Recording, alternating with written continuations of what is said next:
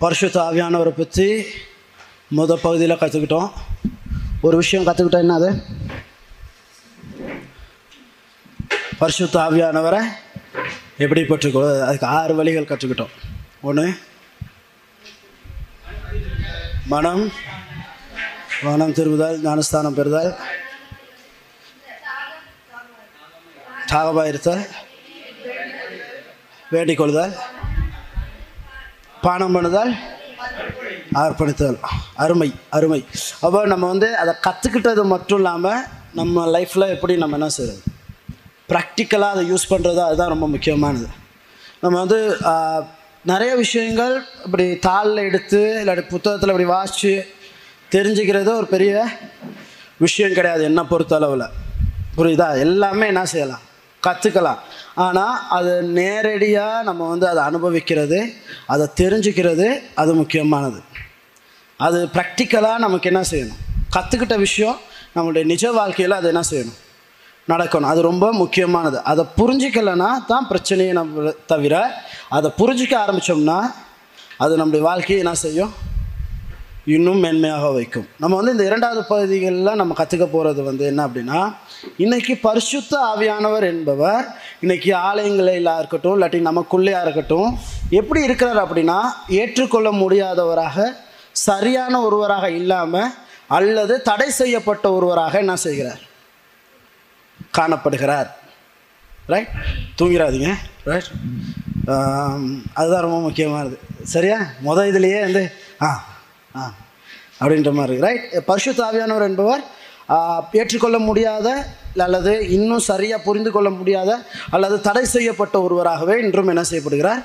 கருதப்படுகிறார். ஏன்னா இன்றைக்கி நிறைய சபைகளாக இருக்கட்டும் இல்லாட்டி நம்ம சொந்த வாழ்க்கையிலையாக இருக்கட்டும் பரிசுத்த ஆவியானவர் இப்படிப்பட்டு தான் நம்மளுடைய வாழ்க்கையில் என்ன செய்கிறார்? காணப்படுறார். இப்போ நீங்களே ஒரு உதாரணத்துக்கு எடுத்து பாருங்கள் பரிசுத்த ஆவியானவர் இன்னைக்கு உங்கள்கிட்ட இடைப்பட்டதுக்கும் நீங்கள் மற்ற நாட்களில் பரிசுத்த ஆவியானவரோடு நீங்கள் இடைப்படுறதுக்கும் எவ்வளோ வித்தியாசங்கள் இருக்குது அப்படின்னு சொல்லி. ஏன்னா நம்ம வந்து அதுக்கு சரியாக முக்கியத்துவம் என்ன செய்கிறது வழங்குறதுல நிறைய நேரத்தில் என்னென்னா மற்றவங்க பார்க்குறாங்கன்றத எண்ணத்தினால நம்ம நம்ம நம்மளாவே என்ன செய்ய பார்க்குறோம்? இருக்க பார்க்குறோம். புரியுதா? இதுவே என்னது போதும் அப்படின்ற ஒரு எண்ணம் என்ன செய்யுது? காணப்படுது. அதனால் நல்லா இந்த வசனத்தை புரிஞ்சுக்கோங்க. எப்போவுமே அதிகமும் முதலாம் அதிகாரம் ரெண்டாம் வசனம் இப்படியாக சொல்கிறது. பரிசுத்த ஆவியானவர் சரியா?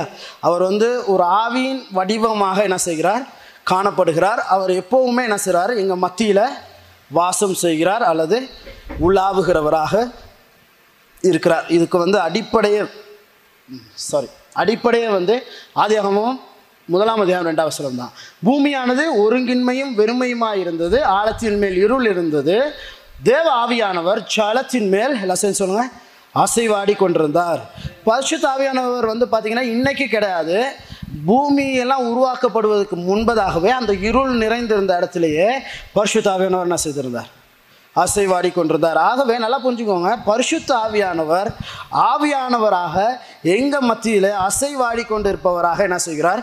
சொல்லப்படுகிறார். இந்த பரிசுத்த ஆவியானவர்ன்ற வார்த்தை வந்து நீங்கள் வந்து அப்ளிஃபைட் பைபிள் சொன்னால் இன்னும் மொழிபெயர்க்கப்பட்ட இன்னும் சிறந்து விளங்கக்கூடிய ஒரு பைபிளில் வாசிச்சிங்க அப்படின்னா நமக்கு வந்து ஆலோசகர்னு சொல்லுவாங்க அல்லது நமக்கு உதவி செய்பவர்னு சொல்லுவாங்க இல்லாட்டி எங்களுக்காக பரிந்து பேசுபவர்னு சொல்லுவாங்க இல்லாட்டி ஒரு லாயர் அட்வொகேட்னு சொல்லுவாங்க இல்லாட்டி எங்களை பலப்படுத்துகிறவர்னு சொல்லுவாங்க இல்லாட்டி எங்களுக்காக துணை நிற்கிற ஒருவர் என்று பரிசுத்தாவியானவரை நம்ம என்ன செய்கிறோம்? பற்றி நாங்கள் கற்றுக்கொள்கிறோம். Whom the Father will send my name in my place to represent me to and act by behalf of me அப்படின்னு சொல்லுவாங்க. பிதாவானவர் எனக்கு பதிலாக பூமியில் கிரியை செய்ய அனுப்பக்கூடிய ஒருவர் தான் பரிசுத்த ஆவியானவர் என்கிறதான விளக்கம். அது வந்து uh, ஆம்பிளிஃபைட் வெர்ஷனில் uh, பரிசுத்த ஆவியானவருக்கு கொடுக்கப்படுகிறதான விளக்கமாக என்ன செய்யப்படுகிறது பாருங்கள் அவர் சார்பாக பூமியில் கிரியை செய்யக்கூடியது யாரு? பரிசுத்த ஆவியானவர் இப்போ இன்னைக்கு வந்து பரிசுத்த ஆவியானவர் நம்ம முக்கியம் ரைட் ப- பெற்றுக்கொண்டோம். ஆனால் பரிசுத்த ஆவியானவர் எப்படி கிரியை செய்கிறான்னா பிதாவுக்கு பதிலாக பிதா பரலோகத்தில் இருக்கிறார். அவருக்கு பதிலாக இங்கே பூமியில் கிரியை செய்கிற ஒருவராக அவர் என்ன செய்கிறார்? காணப்படுகிறார். யோவான் பதினாலாம் அதிகாரம் இருபத்தி ஆறாம் வசனம் இப்படியாக சொல்லுது.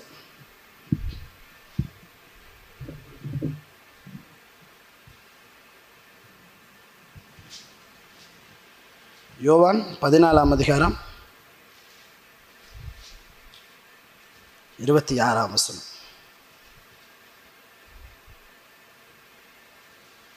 வந்துச்சா? என் நாமத்தினால் பிதா அனுப்ப போகிற பரிசுத்தாவியாகிய எல்லாம் சேர்ந்து சொல்லுங்க பரிசுத்தாவியாகிய தேட்டரவாளனே எல்லாவற்றையும் உங்களுக்கு போதித்து நான் உங்களுக்கு சொன்ன எல்லாவற்றையும் உங்களுக்கு நினைப்பூட்டுவார்.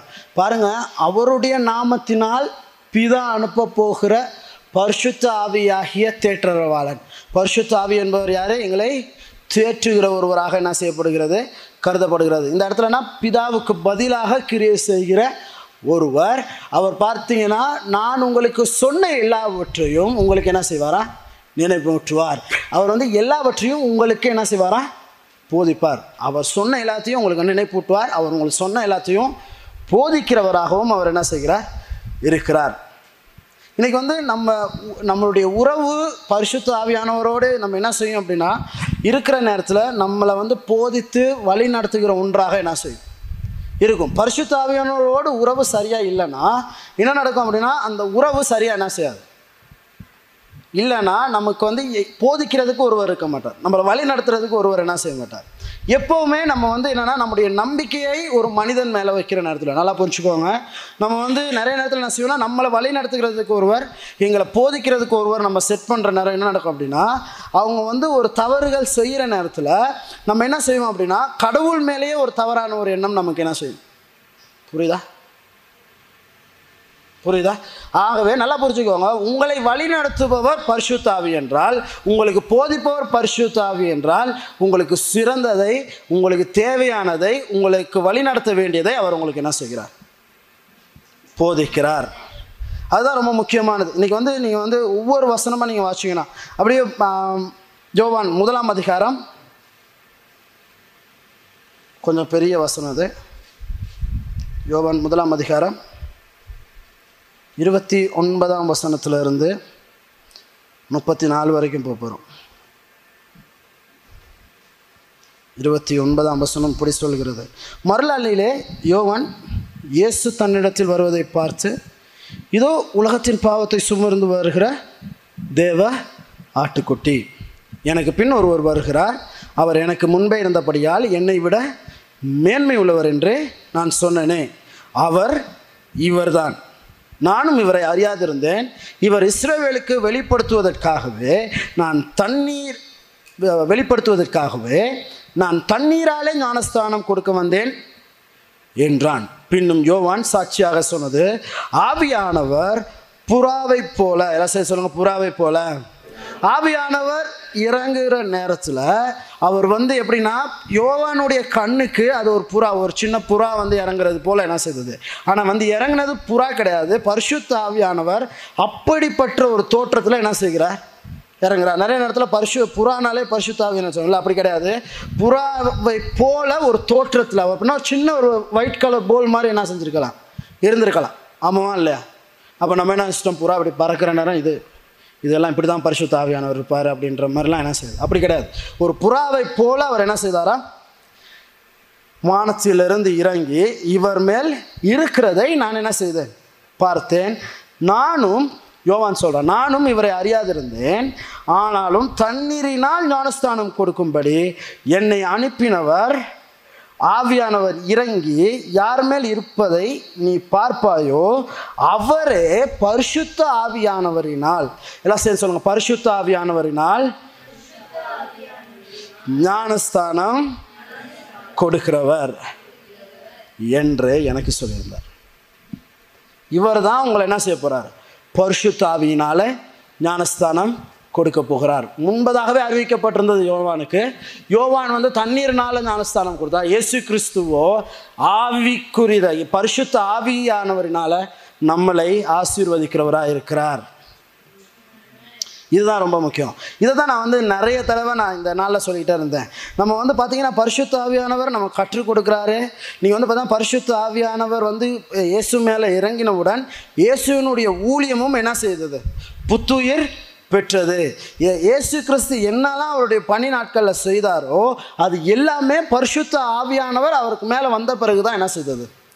ஆரம்பமானது. அதை தான் நான் வந்து ரொம்ப அழகாக வந்து உங்களுக்கு முதலே விளக்கப்படுத்தினேன்.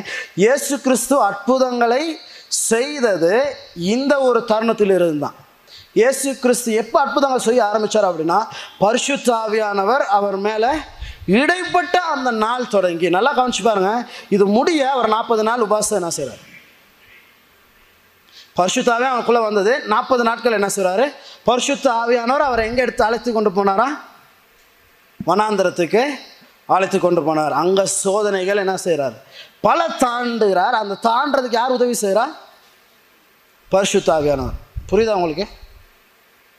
ரொம்ப முக்கியமானது. இது ரொம்ப நல்லா புரிஞ்சுட்டிங்கன்னா ரொம்ப ரொம்ப யூஸ்ஃபுல்லாக என்ன செய்யும் இருக்கும். ஏன் அப்படின்னா பரிசுத்த ஆவியானவர் இயேசு கிறிஸ்துவுக்கு என்ன செய்கிறார்? புரியுதா உங்களுக்கு? அப்போ நம்ம இதில் என்ன புரிஞ்சுக்கணும்னா எவ்வளவு முக்கியம் பரிசுத்த ஆவியானவர்? பரிசுத்த ஆவியானவர் எவ்வளவு முக்கியமான ஒரு இடத்தை இயேசுவினுடைய வாழ்க்கையில் பெற்றிருப்பார் என்றால் இது நல்லா புரிஞ்சுக்கோங்க. அந்த அளவுக்கு நமக்கும் எங்களுடைய வாழ்க்கையில் ஒரு அற்புதம் நடக்கணும்னா எங்களுடைய வாழ்க்கையில் நாங்கள் அற்புதங்கள் செய்யணும்னா அல்லது எங்களுடைய வாழ்க்கையில் நம்ம வந்து தடை செய்யப்பட்டிருக்கிற எல்லா கதவுகளும் திறக்கணும்னா நம்ம வந்து அற்புதங்கள் காணணும்னா சும்மா முடியாது. அது உங்களுக்குள்ளே பரிசு தாவியானவர் வந்து இடைப்படுற நேரத்தில் தான் அது என்ன செய்ய முடியும்? அதை செயற்படுத்த முடியும். இன்றைக்கி நிறைய பேர் என்னன்னா நம்ம பரிசு தாவியானவர் இல்லாமல் இல்லாமலே நம்ம என்ன செய்ய பார்க்குறோம்? அதை செய்ய முயற்சி செய்கிறோம். அந்த முதலாவது அற்புதத்தை பாருங்கள் யோவான் ரெண்டாம் அதிகாரத்திலேயே தான் என்ன செய்யுது? முதலாம் வசனத்திலேருந்து வருது. இந்த இடத்துல அவர் வந்து என்ன செய்யப்படுகிறார்? அபிஷேகிக்கப்படுகிறார். அப்படியே வாசிக்கும் போகிறார் மூன்றாம் நாளிலே கலிலியாவில் உள்ள கானாவூரில் ஒரு திருமணம் நடந்தது. இயேசுவின் தாயும் அங்கே இருந்தார். இயேசு அவருடைய சீடர்களும் அந்த திருமணத்துக்கு அழைக்கப்பட்டிருந்தார்கள். திராட்சரசம் குறைப்பட்ட போது இயேசுவின் தாய் அவரை பார்த்து அவ அவர்களுக்கு திராட்சரசம் இல்லை என்றார் அதற்கு இயேசு பெண்ணே உனக்கும் எனக்கும் என்ன? என் நேரம் இன்னும் வரவில்லை. அவரோட தாய் வேலைக்காரர்களை பார்த்து அவர் உங்களுக்கு என்ன சொல்கிறாரோ அதன்படி செய்யுங்கள் என்றார். யூதர்கள் தாங்கள் சுத்திகரிக்கும் வழக்கத்தின்படியே ஒவ்வொன்றும் இரண்டு குடம் தண்ணீர் பிடிக்கத்தக்கதாக ஆறு கச்சாரிகள் அங்கே வைத்திருந்தது. இயேசு வேலைக்காரர்களை பார்த்து ஜாடிகளில் தண்ணீரை தண்ணீர் நிரப்புங்கள் என்றார். அவர்கள் அவைகளை நிரப்பினார்கள். அவர் அவர்களை பார்த்து நீங்கள் இதை எடுத்து பந்தி மேல் பார்வைக்காரனிடத்தில் கொண்டு போய் கொண்டு போங்கள் என்றார். அவர் கொண்டு போனார்கள். அந்த திராட்சரசம் அங்கே எங்கே இருந்து வந்தது என்று தண்ணீர் நிரப்பின வேலைக்காரர்களுக்கு மட்டும் தெரியும். பந்தி மேற்பார்வையாளர்களுக்கு தெரியாததினால் அவன் திராட்சரசமாக மாறின தண்ணீரை ருசி பார்த்த போது மணமகனை அழைத்து எந்த ஒரு மனிதனும் முன்பு நல்ல திராட்சை ரசத்தை கொடுத்து மக்கள் திருப்தி அடைந்த பின்பு ருசி குறைந்ததை கொடுப்பான். நீரோ நல்ல ரசத்தை இதுவரைக்கும் வைத்திருந்தீரே என்றான். இவ்விதமாக இயேசு அவர்களுக்கு முதலாம் அற்புதத்தை கலிலேயாவில் உள்ள கானாவூரிலே செய்து தம்முடைய மகிமையை வெளிப்படுத்தினார். அவருடைய சீடர்கள் அவர்கள் அவரிடத்தில் விசுவாசம் வைத்தார்கள். முதலாவது அற்புதமே இயேசு கிறிஸ்துவின் சீடர்களுக்கு ஒரு விசுவாசம் என்ன செய்யுது? உண்டாகுது. இதுதான் முத ஒரு அற்புதமாகவே என்ன செய்கிறாங்க பார்க்குறாங்க இது என்னென்ன இது எப்படின்னா பரிசுத்த ஆவியானவர் வந்த பிறகு நடைபெற்ற முதலாவது அற்புதமாக என்ன செய்யப்படுகிறது? கருதப்படுகிறது. எத்தனை பேருக்கு புரியுது? இது ரொம்ப முக்கியமானது. இது ஏன்னா நம்ம அதை தப்பாகவே இத்தனை நாளும் என்ன செய்கிறோம்? பார்க்குறோம். ஏன்னா நம்ம வந்து இப்போ நிறைய பேர் எப்படி இதை வந்து சொல்கிறாங்கன்னா இயேசுவினுடைய தாய் அவர் என்ன சொல்கிறாரோ அதை செய்யுங்க அப்படின்னு சொன்னதுக்கு அர்த்தம் என்ன சொல்லுவாங்க அப்படின்னா ஏற்கனவே நிறைய அற்புதங்கள் என்ன செஞ்சுருப்பார்? வீட்டில் செஞ்சுருப்பார். அதனால தைரியமாக என்ன செஞ்சாங்க? ஸோ நான் சொல்ல இது அப்படி அது அப்படி கிடையாது. புரியுதா நான் சொல்கிறது இயேசுக்கிற இயேசுவினுடைய தாய்க்கு தெரியும் இயேசு பிறந்ததே ஒரு அற்புதம் தான் ஆமாவா இல்லை? புரியுதா அவங்களுக்கு அந்த ஒரு நம்பிக்கையில் அவர் என்ன சொல்கிறாரோ அதை செய்யுங்க அது என்ன செய்யும்? ஏன்னா இவருடைய பணி ஆரம்பமானதுன்றது அவங்களுக்கு நல்லாவே என்ன செய்யும். தெரியும். பரிசுத்த ஆவியானவர் அவர் மேல் வந்தது தான் முதலாவது அற்புதத்துக்கு காரணமாக இருக்கிறது. இயேசு கிறிஸ்துவுக்கே பரிசுத்த ஆவியானவர் அவருடைய பணிக்கு வந்து மிக முக்கியமான காரணமாக இருக்கிறார் என்றால் பரிசுத்த ஆவியானவர் உங்களுக்கு ஒரு தேற்றரவாளனாக அனுப்பப்பட போகிறார் என்றால் அவர் எவ்வளவு பெரிய முக்கியமானவர் உங்களுடைய வாழ்க்கைக்கு என்பதை நீங்கள் என்ன செய்யணும்? சிந்தித்து பார்க்க வேண்டும். பரிசுத்த ஆவியானவர் என்ன செய்கிறார் அப்படின்னா நமக்கு கொடுக்கப்படுகிறதான பணி அது மு- முழுமையாக நிறைவடைகிற வரைக்கும் அவர் நமக்கு பலன் தருகிறவராகவும் எங்களை அதில் வந்து உற்சாகப்படுத்தி அனுப்புகிறவராகவும் அவர் என்ன செய்கிறார் இருக்கிறார். யோ யோவான் பதினாலாம் அதிகாரம் பத்தாம் வசனம். யோவான் பதினாலாம் அதிகாரம் பத்தாம் வசனம்.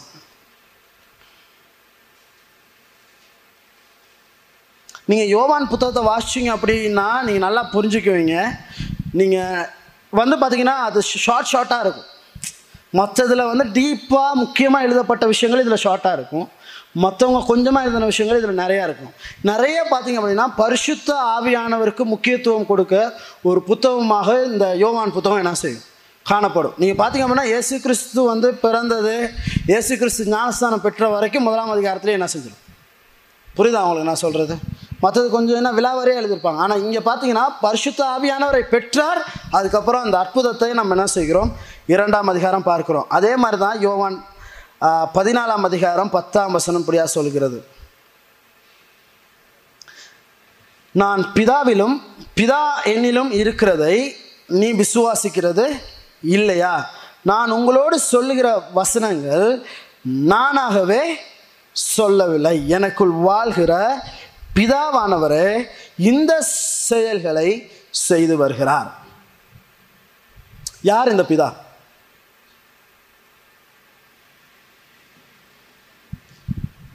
நான் பிதாவிலும் பிதா என்னிலும் இருக்கிறதை நீ விசுவாசிக்கிறது இல்லையா? நான் உங்களுடனே சொல்லுகிற வசனங்களை நீ சுயமாய் சொல்லவில்லை.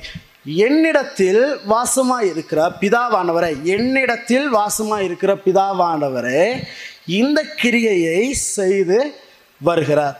சும்மா நம்மலாம் வந்து நிறைய தவண்ட வார்த்தை வந்து நம்ம நிறைய கேட்குறோம்.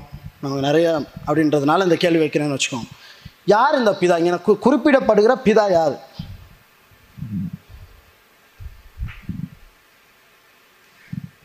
சும்மா சொல்லுங்க பார்ப்போம்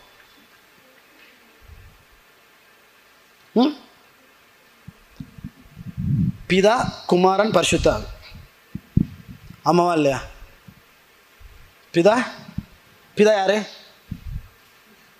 மேலே மேலே இருந்தா பிதா கீழே இருந்தா குமாரன் அது கீழே இருந்தா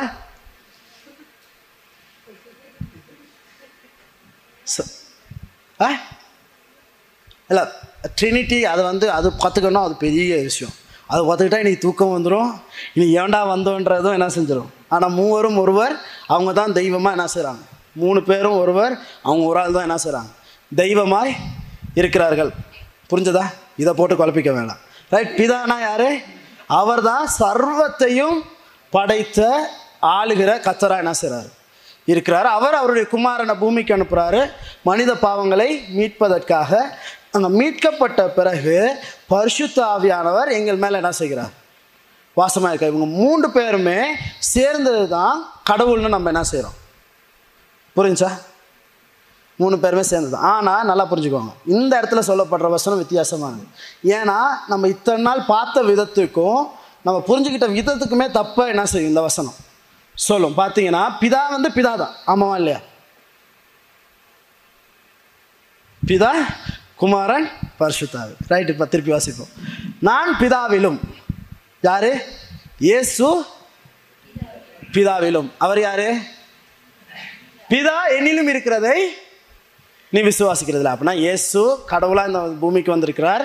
நான் கடவுளாக இருக்கிறேன். கடவுள் எனக்குள்ள என்ன செய்கிறார்? சரியா வசனம்? ரைட் நல்லா புரிஞ்சுக்கோங்க. ரைட் நான் உங்களுடனே சொல்லுகிற வசனங்களை இப்போ பிதா உங்களுக்குள்ள வாசம் செய்கிறாரா? பரிசுத்த உங்களுக்குள்ளே உங்களுக்குள்ள வாசம் செய்கிறார். அப்போ பிதாவா பரிசுத்த ஆவியானவரா? நிறைய டிஃப்ரென்சஸ் இருக்குது நிறைய டிஃப்ரென்சஸ் இருக்குது உங்களுக்குள்ளே வாசம் செய்கிறவர் நம்ம நிறைய பேர் என்னென்னா உங்களுக்குள்ளே இயேசு இருக்காருங்க அப்படின்னு சொல்லுவாங்க. எனக்குள்ளே இயேசு இல்லைங்க. இயேசு கிறிஸ்து வானத்துக்கு என்ன செஞ்சுட்டாரு? புரியுதா? ஏஸ் உங்களுக்குள்ளே இருப்பது யாரு? பரிசுத்தாங்க அதை நல்லா புரிஞ்சுக்கணும் நம்ம வந்து தப்பாக வாச்சிட்டு தப்பாக தெரிஞ்சுட்டு என்ன செய்யக்கூடாது? சரியா? இப்போ இந்த வசனம் அதனால தான் ரொம்ப முக்கியமாக இருக்குது இதை நம்ம வந்து இன்னும் ஈஸியாக என்ன செய்கிறேன் உங்களுக்கு விளங்கப்படுத்துகிற மத்தையும் முதலாம் அதிகாரம்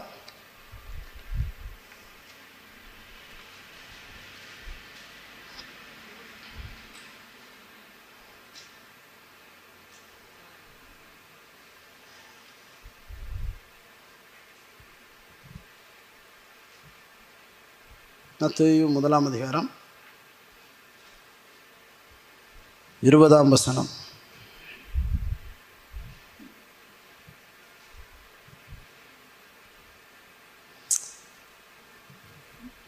நான் அவன் இப்படி சிந்தித்து கொண்டிருக்கையில் கத்தருடைய தூதன் சொப்பனத்தில் அவனுக்கு காணப்பட்டு தாவீதின் குமாரனாகிய எல்லாம் சேர்ந்து சொல்லுங்க.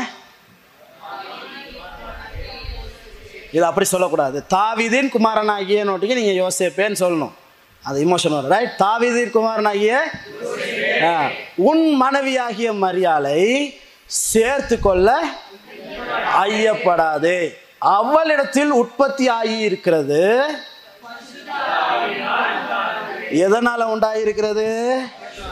அப்ப இயேசு டப்பா யாரு?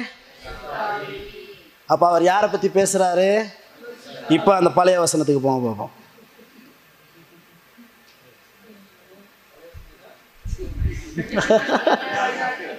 யோவான் பதினாலு பத்து. நல்லா புரிஞ்சுக்கோங்க. அதான் நம்ம பாருங்க முத வசனத்திலேயே தப்பா இப்போ வாச்சிட்டு நம்ம என்ன செய்யக்கூடாது? புரியுதா? யா- அவளுக்கு இங்க பார்த்தீங்கன்னா நான் பிதாவிலும் பிதா என்னிலும் இருக்கிறதை நீங்கள் விசுவாசிக்கிறது இல்லையா ரைட் நான் உங்களுடனே சொல்கிற இந்த வசனங்கள் நான் சுயமாய் சொல்லவில்லை. என்னிடத்தில் வாசமாக இருக்கிற யாரு? என்னிடத்தில் வாசமாக இருக்கிற யாரு? இதா யாரை சொல்கிறாரு பரிசுத்தாவியானவர் நல்லா புரிஞ்சுக்கோங்க. இதுக்கப்புறம் வர்ற வசனங்கள்லாம் நீங்கள் இப்படி தான் கவனிக்கணும். சரியா? இதுக்கப்புறம் வர்ற வசனங்கள் எல்லாம் இப்படி தான் நீங்கள் கவனிக்க போகிறீங்க ஏன் அப்படின்னா பரிசுத்த ஆவியானவரை இயேசு கிறிஸ்து பிதாவென்று அழைப்பதற்கான சரியான காரணங்கள் அந்த மத்திய முதலாம் அதிகாரம் இருபதாவது வசனத்திலே நம்ம என்ன செய்கிறோம்? கவனிக்கிறோம். புரியுதா? இப்போ இயேசு கிறிஸ்து அவர்கள் யோவன் ஐந்தாம் அதிகாரம் பத்தொன்பதாம் வசனம் திருப்பி பாருங்க பார்ப்போம்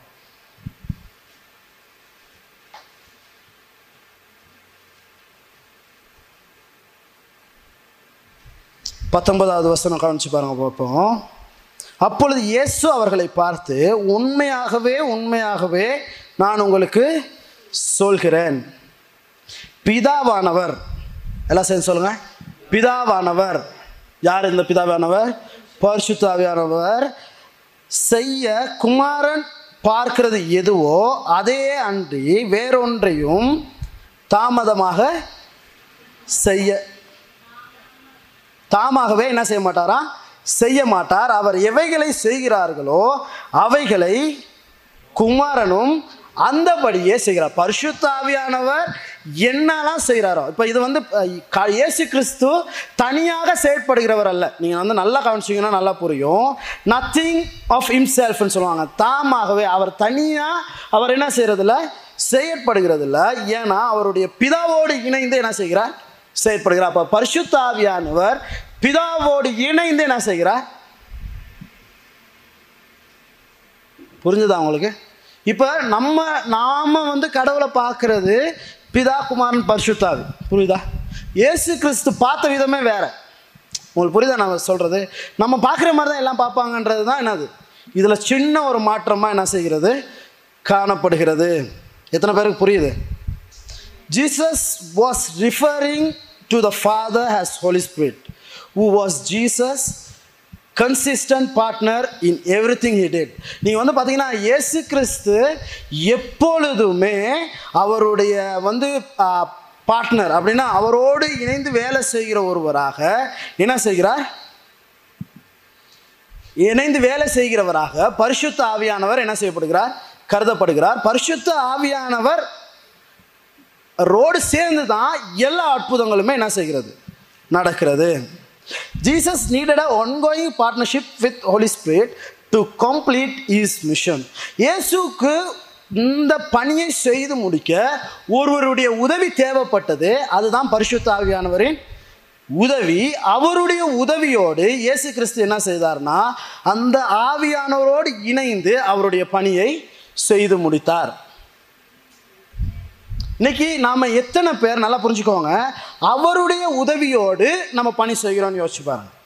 இன்னைக்கு வந்து பாருங்க இயேசு கிறிஸ்துவுக்கே ஒரு அவருடைய பணியை இந்த பூமியில் நிறைவேற்றுவதற்கு அவர் மனிதனாக இந்த பூமியில் வந்துட்டார். அவருடைய பணியை நிறைவேற்றுவதற்கு பரிசுத்த ஆவியானவர் என்பவர் ஒருத்தர் என்ன செய்யப்படுகிறார்? தேவைப்படுகிறார். அதனால தான் இன்னைக்கு நமக்கு நம்ம பூமியில் இருக்கிற எல்லாருக்குமே அது என்ன செய்யப்பட்டிருக்கிறது? கொடுக்கப்பட்டிருக்கிறது. அதனால தான் இன்னைக்கு நமக்கு அதான் கா- இயேசு சொல்றாரு உங்களுக்கு ஒரு தேட்டர் வாழ்னா அவர் என்ன செய்திருக்கிறாரா? அனுப்பியிருக்கிறார். புரியுதா உங்களுக்கு? உங்களுக்கு தேட்டர் வாழ்னு ஏன் அனுப்பியிருக்கிறாருன்னா நம்மளால தானே என்ன செய்ய முடியாது. செய்ய முடியாது இயேசுக்கு தெரியும். ஏன்னா இயேசு கிறிஸ்துவே அந்த தேட்டர் வாழ்னை கொண்டு தான் அந்த பணியை வெற்றியாய் செய்து முடித்தார். சத்தமா? நம்ம எப்பவுமே அவர் இல்லாமல் சக்ஸஸ்ஃபுல்லாக என்ன செய்ய முடியாது? இருக்க முடியாது. நமக்கு எப்போவுமே பரிசுத்த ஆவியானவரின் துணை இல்லைன்னா நம்ம எப்போவுமே வெற்றியாக என்ன செய்ய முடியாது? மாற முடியாது. நம்ம எப்போ அவரோட சேர்ந்து அவருடைய பணிக்காக நீங்கள் வந்து நல்லா கவனிச்சிங்க அப்படின்னா இந்த இடத்துல பார்த்தீங்க அப்படின்னா ஏசு கிறிஸ்து மறித்து உயிர்த்தெழுந்த பிறகு இயேசுவினுடைய சீஷர்களுக்கு ஒரு கட்டளை எடுக்கிறார் அப்போ சில முதலாம் அதிகாரம் நாலாம் வசனத்துலையும் ஐந்தாம் வசனத்துலையும்.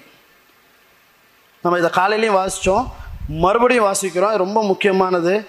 நாலாம் வசனமும் ஐந்தாம் வசனமும். அன்றியும் அவர் அவர்களோடு கூடி வந்திருக்கும் பொழுது இப்படியாக ஒரு கட்டளையை என்ன செய்கிறாரு வைக்கிறார். அவர்களை நோக்கி யோவான் தண்ணீரின் தண்ணீரினாலே ஞானஸ்தானம் கொடுத்தான். நீங்கள் நல்லா கவனிங்க நீங்கள் சில நாட்களுக்குள்ளே பரிசுத்த ஆவியானவர். எல்லாம் சத்தமாக சொல்லுவோம் பரிசுத்த ஆவியானவரினால்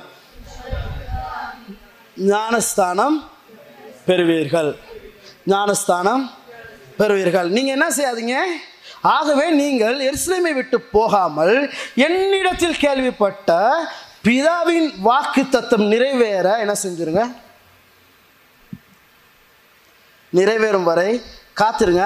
இயேசு என்ன சொன்னார்னா நீங்கள் எங்கேயும் போகாதீங்க எந்த ஒரு ஊழியத்தையும் ஆரம்பிக்காதீங்க எந்த ஒரு வேலையும் உங்களுக்கு இல்லை. பரிசுத்த ஆவியானவர் பெறும் வரை எருசுலேமில் என்ன செய்யுங்க? காத்திருங்க. இது என்னத்தை வந்து ரொம்ப முக்கியமாக சொல்லுது அப்படின்னா we are not depend on our own we are totally depend on God the Holy Spirit நீங்கள் வந்து நல்லா கவனிச்சிங்கன்னா நம்ம எங்களுடைய சுயத்தினால எங்களுடைய சுயத்தை வந்து சாராமல் நாங்கள் எதை சார்ந்து இருக்கிறோம் அப்படின்னா முழுமையாக பரிசுத்த ஆவியானவரை சார்ந்து நாங்கள் என்ன செய்கிறோம்? காணப்படுகிறோம். பரிசுத்த ஆவியானவர் நாங்கள் நினைப்பதை விட ஒரு சிறந்த ஒரு தரத்துக்கு எங்களை அழைத்து செல்லக்கூடியவராய் எங்களுடைய மிஷன் எங்களுடைய பணி எங்களுடைய நோக்கம் நம்ம வந்து டுவெண்ட்டி டுவெண்ட்டி விஷனாக இருக்கலாம் இல்லாட்டி உங்கள் லைஃப்பில் உள்ள மிஷனாக இருக்கலாம் இல்லாட்டி சர்ச் மிஷனாக இருக்கலாம். எதில் பரிசுத்த ஆவியானவர் இருக்கிறாரோ அவர் உங்களை என்ன செய்வார்? அந்த மிஷன் இயேசு கிறிஸ்து எப்படி அவருடைய பணியை மூன்றரை வருடங்கள் வெற்றியாய் செய்து முடித்தாரோ அதே போல் வெற்றியாய் செய்து முடிக்க என்ன செய்யும்? உதவியாக இருக்கும் ரொம்ப ரொம்ப சிம்பிளான விஷயம். நம்ம வந்து மூன்றாவது பகுதி கடன் செல்ல போகிறோம் அதில் பரிசுத்த ஆவியானவர் என்பவர் ஒரு உண்மையான ஒரு மனுஷனாக பரிசுத்த ஆவியானவர் எங்களுக்கு கற்றுக் கொடுத்து எங்களை வழி நடத்த வாழ்க்கை முழுவதும் வழி நடத்துகிற ஒருவராக என்ன செய்கிறார்? இருக்கிறார். நம்ம வந்து பரிசுத்த ஆவியானவரை பெற்றுக்கொண்டதன் பிறகு பரிசுத்த ஆவியானவர் பார்த்தீங்க அப்படின்னா இயேசு கிறிஸ்துவை அவருக்கு வந்து கற்றுக் கொடுப்பதற்காக வனாந்தரங்களுக்கு என்ன செய்கிறார்? அழைத்து செல்கிறார். அங்கே அழைத்து சென்று அவருடைய கற்பித்தலை என்ன செய்கிறார்? ஆரம்பிக்கிறார். அதுதான் நம்ம வந்து ஃபஸ்ட்டே சொன்னேன் நான். கோச்சிங்கை பற்றி சொல்கிறேன்னு சொன்னேன். நமக்கு வந்து ஒரு நல்ல கோச் இதுவும் நம்ம வந்து நம்மளை வந்து சும்மா சாதாரணமாக ஒரு கோச்சே இல்லாமல் நம்மளை எந்த ஒரு விஷயம் கற்றுக் கொடுக்காத ஒருத்தருக்கும் நான் வந்து என்ன செஞ்சேன் ஒப்பிட்டு பேசுகிறேன் இயேசு கிறிஸ்துவ வந்து அழைத்து கொண்டு போகிறாரு பரிசுத்த ஆவியானவர். அவருடைய காரியங்களை அவருக்கு கற்றுக் கொடுக்கும்படியாக. இப்போ இந்த பாருங்கள் இந்த spirit knows exactly what to teach us so that we will be empowered பரிசுத்த ஆவியானவருக்கு தான் தெரியும் நமக்கு என்ன தேவை என்ன கற்றுக் கொடுக்கணும்னு சொல்லி. புரியுதா? பரிசுத்த ஆவியானவருக்கு தான் உங்களுக்கு என்ன தேவை உங்களுக்கு என்ன கற்றுக் கொடுக்க முடியும் அப்படின்ற முழுமையான காரியம் பரிசுத்த ஆவியானவருக்கு மட்டும்தான் தெரியும். இன்னைக்கு எனக்கே என்ன செய்ய முடியாது. உங்களுக்கு என்ன தேவை உங்களுக்கு என்ன தேவை மனோஜுக்கு என்ன தேவை தவேஷுக்கு என்ன தேவைன்றது எனக்கு என்ன தெ- தெரியாது. ஏன்னா பரிசுத்த ஆவியானவருக்கு தான் தெரியும். பரிசுத்த ஆவியானவர் தான் எனக்குள்ள இருந்து என்ன செய்கிறார்? புரியுதா உங்களுக்கு? எனக்கு ஒரு வெளிப்பாடை கொடுக்குறாரு. ஆ தேவையானது இதுதான். இதை தான் நம்ம கற்றுக் கொடுக்கணும். அப்படின்றது வந்து பரிசுத்தாவியானவர் நமக்கு வெளிப்படுத்துவாரே தவிர நமக்கு என்ன தேவை என்பதை அறிந்தவர் பரிசுத்தாவியானவராய் இருக்கிறார். இயேசு கிறிஸ்து ஞானஸ்தானம் பெற்று அதிலிருந்து இர- நான் அவர் வந்து வெளியே வந்தவுடன் நீங்கள் பார்த்தீங்கன்னா ப- வானம் திறந்தது. அவர் மேலே புறாவை போல ஒரு ஒளி என்ன செய்தது? வந்தது. வானத்திலிருந்து ஒரு சத்தம் உண்டாகி இவர் என்னுடைய நேசகுமாரன் மத்திய மூன்றாம் அதிகாரம் பதினாறு. இவரில் நான் எப்படி இருக்கிறேன்னா பிரியமாய் இருக்கிறேன். ஐ எம் வெல் ப்ளீஸ்டுன்னு சொல்லுவாங்க. இவரில் நான் என்ன செய்கிறேன்? பிரியமாய் இருக்கிறேன். அப்புறம் பாருங்க இயேசு என்ன செய்யப்படுறார் ஆவியானவனால் வனாந்திரத்துக்கு அழைத்து செல்லப்படுகிறார். அவங்க சாத்தானால சோதிக்கப்படுகிறார். மற்ற நாலாம் அதிகாரம் முதலாம் வசனம். பரிசுத்த ஆவியினால அவர் என்ன செய்யப்படுகிறார்? அழைத்து செல்லப்பட்டு பரிசுத்த ஆவியானவர்னால் என்ன செய்யப்படுகிறார்? அந்த இடத்துல சோதிக்கப்படுகிறார். பரிசுத்த ஆவியானவர் எல்லா இடத்துலையும் என்ன செய்கிறார்? இருக்கிறார். ஆமாவா இல்லையா? பரிசுத்த ஆவியானவர் எல்லா இடத்துலையுமே என்ன செய்கிறார்? இருக்கிறார். எத்தனை பேர் ஆமான்னு சொல்கிறீங்க ஆனால் இந்த வசனத்தை வாசிங்க. மற்ற ரெண்டு குழந்தையர் மூன்றாம் அதிகாரம் பதினேழாம் வசனம். ஒரு ஆள் வாசிங்க பார்ப்போம் தொண்டை வலிக்குது.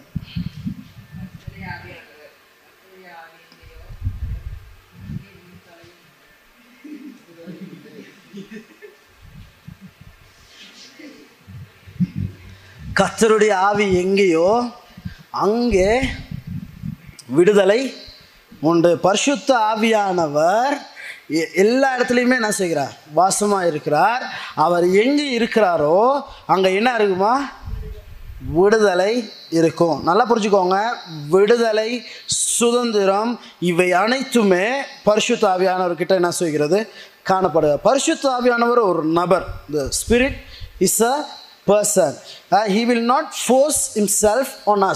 அ- அவர் ஒரு ஒரு ஒரு மனிதனாக செயற்படும் பொழுது அவர் எங்களை ஃபோர்ஸ் பண்ண மாட்டார். அப்படின்னா நம்மளை வந்து கட்டாயமாக நீ என்ன செய்யணும்? என்னை பெற்றுக்கொள்ளணும். நீ கட்டாயமாக நீ பரிசுத்தாவியானவரை என்ன செய்யணும்? உள்ளே பெற்றுக்கொள்ளணுன்றதை அவர் என்ன செய்ய மாட்டார் உங்களுக்கு? சொல்ல மாட்டார். நமக்கு அவர் தேவை அப்படின்னா நம்ம அவரை நம்மக்குள்ளே அழைக்கிற நேரத்தில் அவர் எங்களுக்குள்ள என்ன செய்கிறார்? செயற்பட ஆரம்பிக்கிறார். If we do not make him lord of our life there is no liberty எங்களுடைய வாழ்க்கையில் அவரை கத்தராக நான் ஏற்றுக்கொள்ளாவிட்டால் எனக்கு விடுதலை இல்லை. சத்தமா? இயேசு கிறிஸ்துவ நீங்கள் நீங்கள் வந்து கவனிச்சிங்க அப்படின்னா பரிசுத்த ஆவியானவரை நீர் எனக்குள்ள வாரும். நீங்கள் எனக்குள்ளேருந்து கிரியை செய்யணும். நான் வந்து எனக்குள்ளே நான் வரை வளைக்காட்டு என்னுடைய வாழ்க்கைக்குள்ளே நான் வர வளைக்கலைன்னா என்னுடைய வாழ்க்கையில் என்ன இருக்காதான் அங்கே விடுதலை இருக்காது. பரிசுத்த ஆவியானவர் எனக்குள்ளே இருந்தா அங்கே என்ன இருக்கும்? விடுதலை உண்டு. இப்போ பரிசுத்த ஆவியானவர் பாருங்க ரொம்ப ரொம்ப ரொம்ப முக்கியமான ஒரு இடத்த என்ன செய்கிறார் பிடிக்கிறார். விடுதலை எதற்காக நமக்கு விடுதலை? இந்த சுதந்திரம் எதற்காக இந்த சுதந்திரம்? பாவம் செய்வதற்கான சுதந்திரமா? நமக்கு கொடுக்கப்படுகிறதான விடுதலை எதற்கான விடுதலை? யோசிச்சு பாருங்க. நமக்கு கிடைக்கிறதான சுதந்திரம் எங்களுக்கு மேலே வருகிறதான கொண்டாமினேஷன் நம்மளை வந்து தாக்குகிறதான எங்களுடைய குற்ற உணர்வுகள் எங்களை சாகிறதான கவலைகள் எல்லாவற்றிலும் இருந்து நோய்கள் எங்களுக்கு வந்து எங்கள் லைஃப்பில் காண்மைப்படுகிறதான ஏழ்மை இவை அனைத்திலும் இருந்து என்ன உண்டாகிறது? சத்தமா சொல்ல என்ன உண்டாகிறது? விடுதலை உண்டாகிறது. விடுதலை ரொம்ப முக்கியமானது பாருங்க. ரெண்டு கொருந்தியர் மூன்றாம் அதிகாரம் ஆறாம் வசனத்திலிருந்து பதினேழாம் வசனம் வரைக்கும். புதிய உடன்படிக்கையின் ஊழியக்காரர்களாக இருப்பதற்கு அவரே எங்களை தகுதி உள்ளவர்களாக்கினார் அந்த உடன்படிக்கையை எழுவது எழுதுவது எழுதுவதற்குரியதாக இல்லாமல் ஆவியானவருக்குரியதாக இருக்கிறது. எழுத்துக்குரியதாக இல்லாமல் ஆவியானவருக்குரியதாக இருக்கிறது. ஆவிக்குறி ஆவியானவருக்குரியதாய். சரி ஆமாம் நான் எந்த டிரான்ஸ்லேஷன் வேற? ஆவியானவருக்குரியதாய் இருக்கிறது. எழுத்து என்ன சொல்கிறது? கொல்லுகிறது. ஆனால் ஆவியோ ஆவியோ நல்லா கவனிச்சுக்கோங்க. எழுத்து என்ன செய்யுமா? கொல்லுகிறதா? ஆவியோ என்ன என்ன செய்கிறதாம்? உயிர்ப்பிக்கிறது. எழுத்துக்களினால் எழுதப்பட்ட கற்களில் பொறிக்கப்பட்டிருந்த மரணத்திற்கான ஊழியத்தை செய்த மோசையினுடைய முகத்திலே மகிமையின் பிரகாசம் உண்டாயிருந்தால். இப்போ நீங்கள் பார்த்தீங்கன்னா ம இது எழுத்துக்களினால் அப்படின்னா இந்த கட்டளைகள்லாம் எழுதப்பட்டிருந்தது. அந்த ஊழியத்திலேயே மரணத்துக்கான ஒரு சாபத்துக்கான அந்த ஊழியத்திலேயே மோசையினுடைய முகம் மகிமையினால் பிரகாசம் உண்டாது உண்டாய் உண்டானதினால் இஸ்ரவேல் மக்கள் அவன் முகத்தை நேரடியாக பார்க்க முடியாமல் எப்படி இருந்தாங்களா? அவருடைய முகத்தை நேராக பார்க்க முடியாமல் இருந்தார்கள். மங்கி போகிற மகிமை உடைய அந்த ஊழியம் அப்படிப்பட்ட மகிமை உள்ளதாக. மங்கி போகிறதுனா இப்போ பார்த்தீங்கன்னா மோசையின் மேலே இருந்த அந்த மகிமை கொஞ்சம் கொஞ்சமாக என்ன செஞ்சது? மங்கி சனல் என்ன செஞ்சான் முகத்தை? முடிச்சு அப்போ எல்லாரும் என்ன நினைப்பாங்க? என்ன நினைப்பாங்க? மகிமை உள்ளவே என்ன செய்யுது? இருக்குது இன்னும் பார்க்க முடியாது. ஆனால் இந்த பைபிள் என்ன சொல்லுதுன்னா மங்கி போகிற மகிமை உடைய அந்த ஊழியம் அப்படிப்பட்ட மகிமை உள்ளதாக அவ்வளோ பெரிய அவ்வளோ பேர் என்னது பெருமையாக பேசுகிற அளவுக்கு மகிமை உள்ளதாக இருந்தால் ஆவியானவருக்குரிய எல்லாம் சேர்த்து சொல்லுங்க ஆவியானவருக்குரிய ஊழியம் எவ்வளவு மகிமைக்குள்ளதாக இருக்கும்? ஏன்னா ஆவியானவர் எங்கக்குள்ள என்ன செய்கிறார்? ஆவியானவர் எங்க இருக்கிறாரு? எங்களுக்குள்ள இருக்கிறார். எனக்கு அந்த அந்த பக்கெட் இருக்குல்ல? சாரி அது வேற என்ன தான் பேர் கூட. அதில் வாளி அந்த வாளியில் எத்தனை வாளி இருக்கு? நாலு அந்த வயிற்றில் தண்ணி வேணாம். மற்ற மூணுலேயும் தண்ணி வேணும். ஒரு சின்ன கப்பு ஒன்று வேணும். ரைட் ஓகே சரியா? எவ்வளவு மகிமை உள்ளதாய் இருக்கும். ரைட் ஒன்பதாம் வசனம். வசனத்தை உட்காவனிங்க அழிவுக்கான தீர்ப்பை கொடுக்கும்படி ஊழியம் மகிமை உள்ளதாக இருந்தால் நீதியை கொடுக்கும் ஊழியம் அதிக மகிமை உள்ளதாக நல்லா கவனிங்க திருப்பி அந்த வசனத்தை வாசிங்க. அழிவுக்கான தீர்ப்பை கொடுக்கும் ஊழியம் மகிமை உள்ளதாக இருந்தால் உங்களுடைய அழிவை கொடுக்கிறதான அந்த ஊழியம் நல்லதாக இருந்துச்சுன்னா உங்களுக்கு நீதியை கொடுக்கிற ஊழியம் எவ்வளவு மகிமை உள்ளதாய் இருக்கும். எல்லாம் சத்தமா? இப்படி மகிமைப்பட்டிருந்த அந்த ஊழியம் இந்த ஊழியத்துக்கு உண்டாயிருக்கிற சிறந்த மகிமைக்கு முன்பதாக முன்பாக மகிமையே அல்ல. அன்றியும் மங்கி போவதே மகிமை உள்ளதாக இருந்ததினால் நிலைத்திருப்பது நிலைத்திருப்பது அதிக மகிமை உள்ளதாய் இருக்கும். நாங்கள் இப்படிப்பட்ட மகிமை உடையவர்களாக இருப்பதினால் மிகவும் தாராளமாக பேசுகிறோம். திரும்ப சொல்கிறேன் நாங்கள் இப்படிப்பட்ட நம்பிக்கை உடைய உடையவர்களாக இருப்பதால் மிகவும் தாராளமாய் பேசுகிறோம். இவ்வளோ பெரிய நம்பிக்கை எங்களுக்குள்ளே இருந்துச்சுன்னா நம்ம கொஞ்சமாக பேச மாட்டோம். தைரியமாக என்ன செய்ய ஆரம்பிப்போம்? பேச ஆரம்பிப்போம். ஆமாவா இல்லையா? மேலும் மங்கி போகிற மகிமையின் முடிவை இஸ்ரவேல் மக்கள் நோக்கி பார்க்காதபடி மோசே தன் முகத்திலே முகத்தின் மேல் என்ன செய்தானா? அப்படி போட்டு கொண்டது போல நாங்க என்ன செய்யறதில்ல? போடுறதில்லை. அவருடைய அவருடைய மனது கடினப்பட்டது. இந்நாள் வரைக்கும் பழைய ஏற்பாடு படிக்கும் பொழுது இந்த முக்காடு நீங்காமல் இருக்கிறது. அது கிறிஸ்துவினால் நீக்கப்பட்டிருக்கிறது. இந்த முக்காடு எதனால நீங்கியிருக்கா?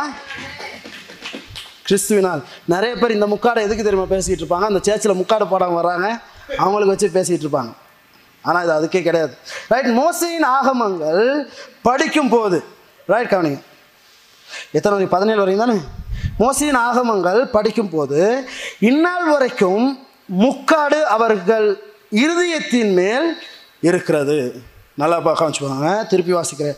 மோசையின் ஆகமங்கள் படிக்கும் போது இந்நாள் வரைக்கும் முக்காடு அவர்கள் இருதயத்தின் மேல் நிறைய பேருடைய முக்காடு மேலே இருக்கிறது பிரச்சனை இல்லை. முக்காடு எங்கே இருக்குது? இருதயத்தில் அடைக்கப்பட்ட ஒன்றாக என்ன செய்கிறது? காணப்படுகிறது. அவர் கத்தரிடத்தில் மனம் திரும்பும் போது அந்த முக்காடு என்ன செய்யுமா? எடுக்கப்படும். எல்லாம் சொல்லுங்க முக்காடு. எடுக்கப்பட்டு போகும் எடுக்கப்படும். எத்தனாவது? பதினாறாவது வருஷம். பதினேழாவது. கத்தரே ஆவியானவர் அவருடைய ஆவி எங்கேயோ அங்கே. எத்தனை பேர் ஆபே சொல்றீங்க? எத்தனை பேருக்கு புரியுது? கத்தருடைய ஆவி எங்கே இருக்கிறதோ அங்கே விடுதலை உண்டு. நமக்கு எந்த கொண்டாமினேஷனும் எந்த ஒரு பாவமும் எந்த ஒரு நீதியினுடைய தண்டனைகளும் நம்மளை அணுகுவதில்லை. ஏன் அப்படின்னா கத்தருடைய ஆவி எங்கள் மேலே இருக்கிறதுனால எங்களுக்கு விடுதலை உண்டு. சகரியா நாலு ஆறு சொல்கிறது எங்களுடைய பலத்தினால் அல்ல பராக்கிரமத்தினால் அல்ல தேவனுடைய ஆவியினால் ஆகும். எலசன் சொல்லுவோமா? பலத்தினால் அல்ல பராக்கிரமத்தினால் அல்ல தேவனுடைய ஆவியினால் ஆகும். சகரியா நாலு ஆறு. ஆமே இது ரொம்ப முக்கியம். இது ரொம்ப ரொம்ப ரொம்ப ரொம்ப முக்கியம். Most of the things we have been a condition to accept are things that depend on our own abilities. Religion taught us to be self dependence மதம் என்பது நாம் தானாக செயற்படும் செயற்பட வேண்டும் என்று கற்றுக் கொடுக்கிறது. நம்ம வந்து இன்று பூமியில் கற்றுக்கொண்ட நிறைய காரியங்கள் நாங்கள் தானாக நாங்கள் இந்த பூமியில் செயற்பட கற்றுக் கொடுக்கிறதான காரியங்களா என்ன செய்கிறது காணப்படுது. நீ வந்து உனக்கு காசு தேவைன்னா நீ போயிட்டு என்ன செய்யணும்? வேலை செய்யணும். உனக்கு யாருமே என்ன செய்ய மாட்டாங்க. உங்கள் அப்பாவும் உங்களுக்கு ஹெல்ப் பண்ண மாட்டாரு உங்கள் அம்மா ஹெல்ப் பண்ண மாட்டாங்க உங்கள் கூட இருக்க யாரும் ஹெல்ப் பண்ண மாட்டாங்க. உனக்கு தேவையானதை யார் வாங்கணும்? நான் வாங்கணும். ஆனால் பரிசுத்தாவியானவர் எப்படி வேலை செய்கிறாரா இருந்தா அவர் எனக்குள்ளே வந்தால் அவர் என்ன என்ன செய்வார்? புரியுதா? நாம் வந்து எப்போவுமே இந்த மதங்களாக இருக்கட்டும் நம்ம பூமியாக இருக்கட்டும் உலக வழக்கமாக இருக்கட்டும் நாமக்குரிய காரியங்களை நாங்கள் தேடணுன்றது தான் கற்றுக் கொடுக்குதே தவிர பரிசுத்தாவியானவர் என்ன கற்றுக் கொடுக்குறாருன்னா பலத்தினால் அல்ல பராக்கிரமத்தினால் அல்ல தேவனுடைய ஆவியினாலே எல்லாம் ஆகும். எல்லாம் சொல்லுங்க. பலத்தினால் அல்ல பராக்கிரமத்தினால் அல்ல தேவனுடைய ஆவியினாலே எல்லாம் ஆகும். பலத்தினால் அல்ல பராக்கிரமத்தினால் அல்ல தேவனுடைய ஆவியினாலே எல்லாம் ஆகும். பலத்தினால் அல்ல பராக்கிரமத்தினால் அல்ல தேவனுடைய ஆவியினாலே எல்லாம் கரலை தட்டி தவிட ஆபத்தை பயப்படுத்துவோமா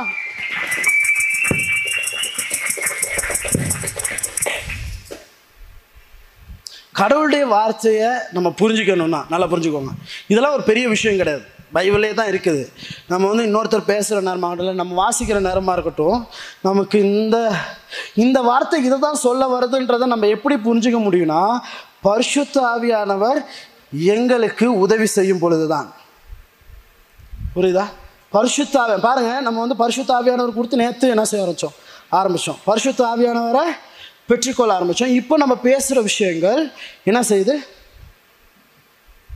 நம்ம நம்ம புரிஞ்சுக்கிற விதமே வித்தியாசமாக இருக்குது. வேதத்தை பார்க்குற விதம் வித்தியாசமாக இருக்குது.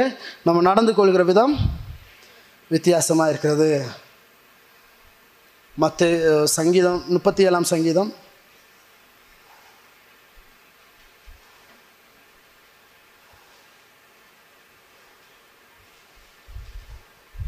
நான்காம் வசனம்.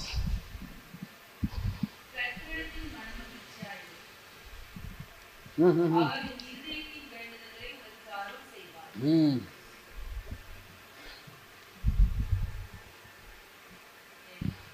முப்பத்தி ஏழு நாலு.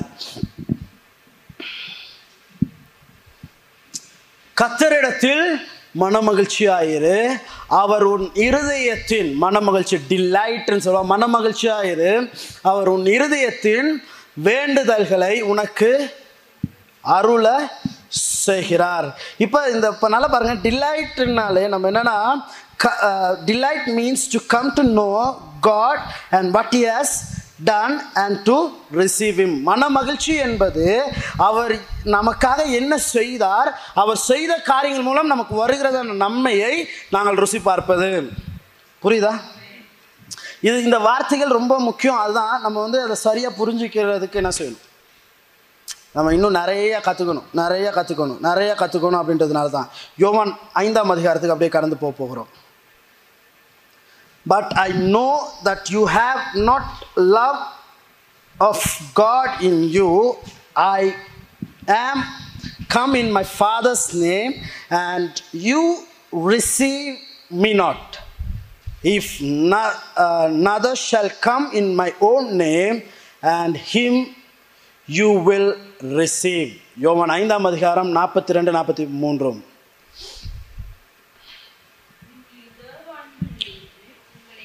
ரைட் உங்களில் தேவ அன்பு இல்லை என்று உங்களை அறிந்திருக்கேன் உங்களுக்கு கடவுளுடைய அன்பு இல்லைன்னு நான் என்ன செஞ்சிருக்கேன்? அறிந்திருக்கிறேன். ம் போங்க. நான் என் பிதாவின் நாமத்தினால் வந்திருந்தோம். நான் என்னுடைய யார் இந்த பிதா? பரிசுத்தாவினுடைய நாமத்தினால் நான் வந்திருந்தோம் நீங்கள் என்னை என்ன செய்யல? ஏற்றுக்கொள்ளவில்லை. வேறொருவன். எல்லாம் சார் சொல்லுங்க வேறொருவன். தன் சுயநாமத்தினாலே வந்தால் அவனை இப்ப இது ஏன் சொல்லப்படுதுன்னா நான் கடவுள்னு நான் வந்து சொன்னாலுமே நீ என்ன செய்ய மாட்டேன் நீ ஆனா வேறொருத்தர் அவன் பேர்ல வந்தானா நீ என்ன செய்வ? புரியுதா நான் சொல்றது? இன்னைக்கு கடவுள்னு நான் வந்தாலே நீ என்ன செய்ய மாட்டேங்கிற? ஏற்றுக்கொள்ள மாட்டேங்கிற ஆனால் வேறொருத்தன் வேற ஒரு பேரில் வந்தால் நீங்கள் என்ன செய்வீங்க? பரிசுத்த ஆவியானவர் உனக்குள்ளே வந்திருக்கிறார் உனக்குள்ளே என்ன செய்ய போகிறார்? அப்படின்னா பரிசுத்த ஆவியானவர் இருக்கிறானா நீங்கள் என்ன செய்ய மாட்டோம் நம்ம? ஏற்றுக்கொள்ள மாட்டோம். ஆனால் வேற ஒருத்தர் சொன்னால் என்ன செய்வோம் நம்ம? நம்புவோம். யோவான் பதினைந்தாம் அதிகாரம் ஏழாம் வசனம். கொஞ்சம் இறுதி பகுதிக்கு வந்திருக்கிறோம். யோவான் பதினைந்து ஏழு.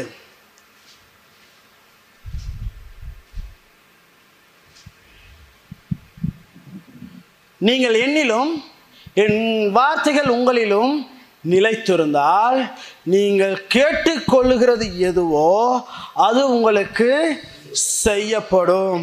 நீங்கள் கேட்டுக்கொள்வது எதுவோ அது உங்களுக்கு செய்யப்படும். When we spend time with God's word and let it spend time within us the word shapes what we ask நம்ம வந்து தேவனுடைய வார்த்தைகளை நம்ம கேட்டு தேவனுடைய வார்த்தைகள் எங்களுக்குள்ள செயற்பட விட்டோம் அப்படின்னா தேவனுடைய வார்த்தைகள் எங்களை அதுக்கு நேராக வழிநடத்தும் எங்களை அதுக்கு நேராக உருவாக்கக்கூடியதாக இருக்கிறது.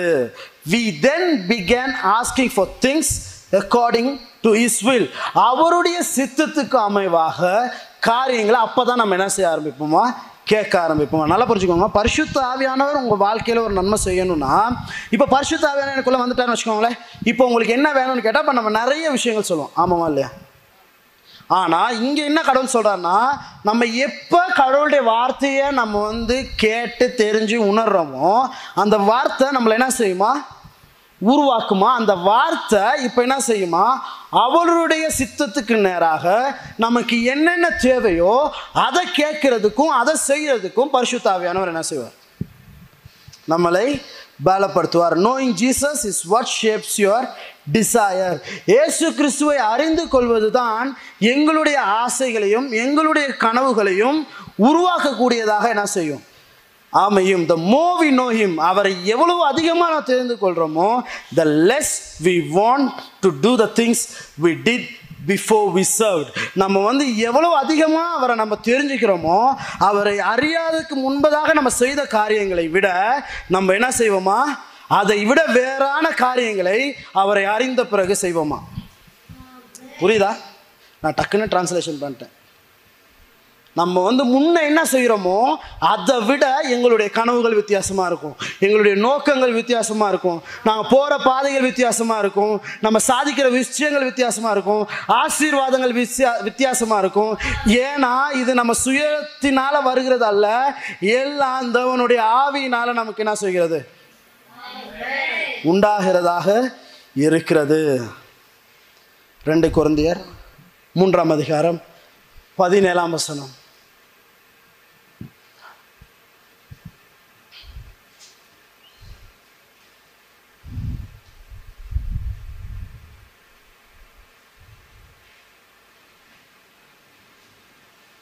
ரெண்டு குழந்தையர் மூன்றாம் அதிகாரம் பதினேழாம் வசனம்.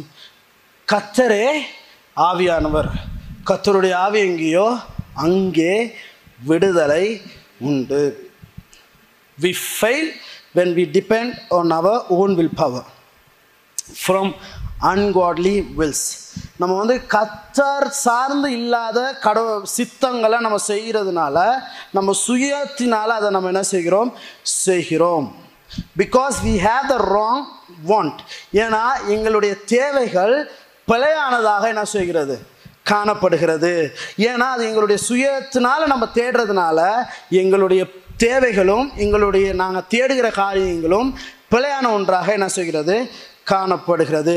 When we get born again the holy spirit becomes our sauce of fill நம்ம எப்போ நம்ம மறுபடியும் பிறக்க ஆரம்பிக்கிறோமோ பரிசுத்த ஆவியானவர் எங்களுடைய சித்தத்தை எங்களுடைய கனவுகளை எங்களுடைய டிசையர்ஸ்ன்னு சொல்லுவாங்க. இதை எங்களுக்கு நேராக கொண்டு வந்து அதற்கு நேராக எங்களை அழைத்து செல்பவராக இருக்கிறார். இது ஏன் அப்படின்னா பரிசுத்தாவியானவர் எங்கே நம்மளை கொண்டு போகிறார் அப்படின்னா மனிதன் எங்கே எதற்காக உருவாக்கப்பட்டானோ அதற்காக என்ன செய்யப்பட்டான்? புரியுதா? எதை ஒரு பர்பஸ் மனிதன் உருவாக்க ஆதாமும் ஏவாளும் உருவாக்கப்படுகிற நேரத்தில் ஒரு பர்பஸ் இருந்தது. ஒரு ஒரு ஒரு நோக்கம் இருந்துச்சு. ஆமாவா இல்லையா? அந்த ஒரு நோக்கத்தான் மனுஷன் என்ன செய்யணும்? இந்த நோக்கத்தின்படி உங்களை என்ன செய்யணும்? நடத்தணும் அப்படின்றது. நீங்கள் வந்து பிறக்கிற நேரமே உங்களுடைய அணு உருவாகிற அந்த நொடியிலேயே நீங்கள் வந்து பார்த்தீங்க அப்படின்னா அந்த நொடியில் இருந்தே கத்தர் ஒரு நோக்கத்தோடு தான் நம்மளை என்ன செய்கிறார்? அழைச்சி செல்கிறார். நீங்கள் கடவுளை தெரிஞ்சிருக்கிறீங்களோ தெரியலையோ கடவுளை பற்றி உங்களுக்கு தெரியுமோ சரியா? இது எல்லாமே நீங்கள் கவனிச்சிங்க அப்படின்னா கத்தர் அவருடைய சித்தத்தின்படி வழி நடத்துகிறதான காரியங்களை என்ன செய்கிறது? காணப்படுது. ஏன் அப்படின்னா கத்தர் உங்களை அறிந்திருக்கிறார். நீங்கள் இந்த நாளில் இங்கே இருப்பீங்க நீங்கள் வந்து எங்கே ஆரம்பிப்பீங்க? என்ன செய்வீங்க? அப்படின்றது எல்லாமே அவருக்கு தெரியும். ஆனால் நம்மளுடைய சுயத்தை நம்ம வந்து சார்ந்தோம் அப்படின்னா நம்மளுடைய சொந்த தேவைகளை நோக்கி தான் போமே ஒழிய பரிசுத்தாவியானவர் எனக்குள்ளே வந்தால் கடவுள் எனக்கு வைத்திருக்கிறதான ஆசீர்வாதத்தை நோக்கி செல்ல கனவுகளை நோக்கி செல்ல கடவுளுடைய உண்மையான திட்டத்தை அறிந்து கொள்ள அது எனக்கு என்ன செய்யும்? உதவி செய்யும். எத்தனை பேர் ஆமின்னு சொல்கிறீங்க பிலிப்பியர் ரெண்டு பதிமூன்று.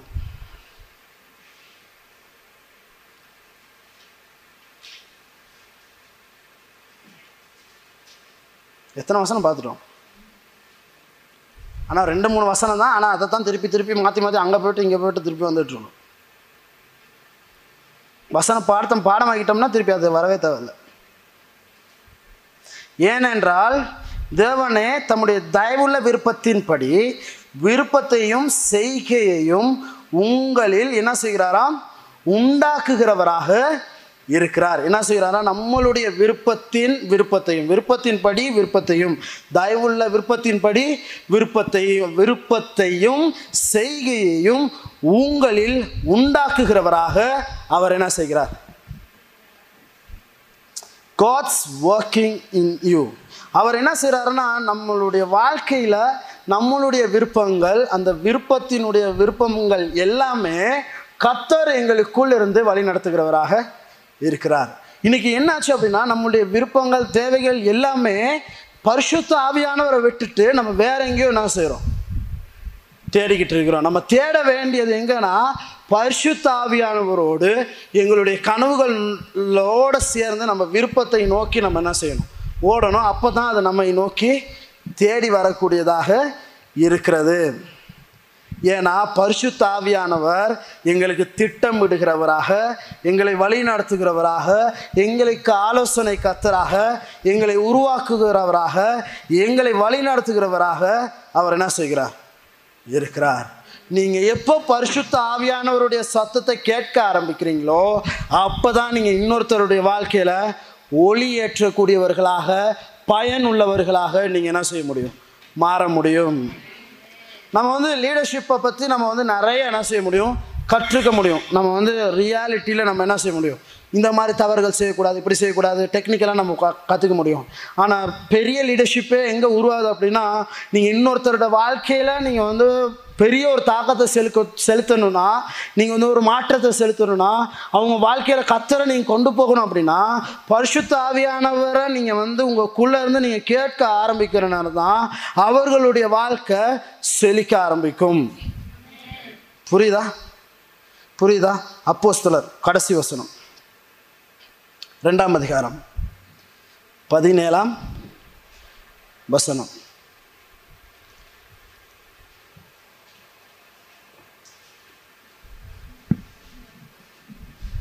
கடைசி நாட்களில்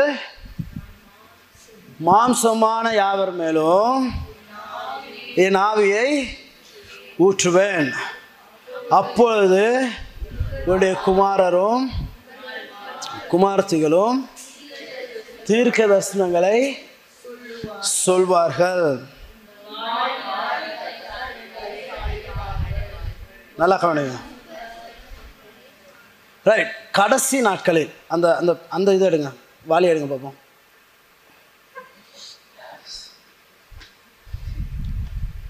அப்படியே எடுத்துட்டு வாடா. நெல்லு. வாலியோட நெல்லு.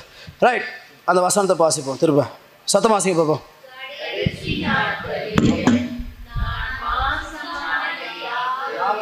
என்ன செய்வாரா? என்ன செய்வாரா? ஆவியை வந்து ஊற்றுவேன்னு சொல்லுங்க புரியுதா உங்களுக்கு? The holy spirit will be pour அப்படின்னா நம்ம மேலே என்ன செய்யுமா? ஊற்றப்படும். இப்படி தான் என்ன செய்ய போகிறோம் ஆனால் பரிசுத்த ஆவியானவர்னால நம்ம வந்து ஞானஸ்தானம் பெறுற நேரத்தில் நம்ம என்ன ஆகும் அப்படின்னா நம்ம உள்ளே போயிட்டு என்ன செய்யும் புரியுதா உங்களுக்கு? எல்லோரும் மேலும் ஆவி என்ன செய்யப்படும்? ஊற்றப்படும். ஆனால் நம்ம வந்து பரிசுத்த ஆவியானவர்னால நம்ம பெற நேரம் இது என்ன செய்யும்? இதில் ரெண்டுலேயும் என்ன வித்தியாசம் இருக்குன்னு சொல்லுங்க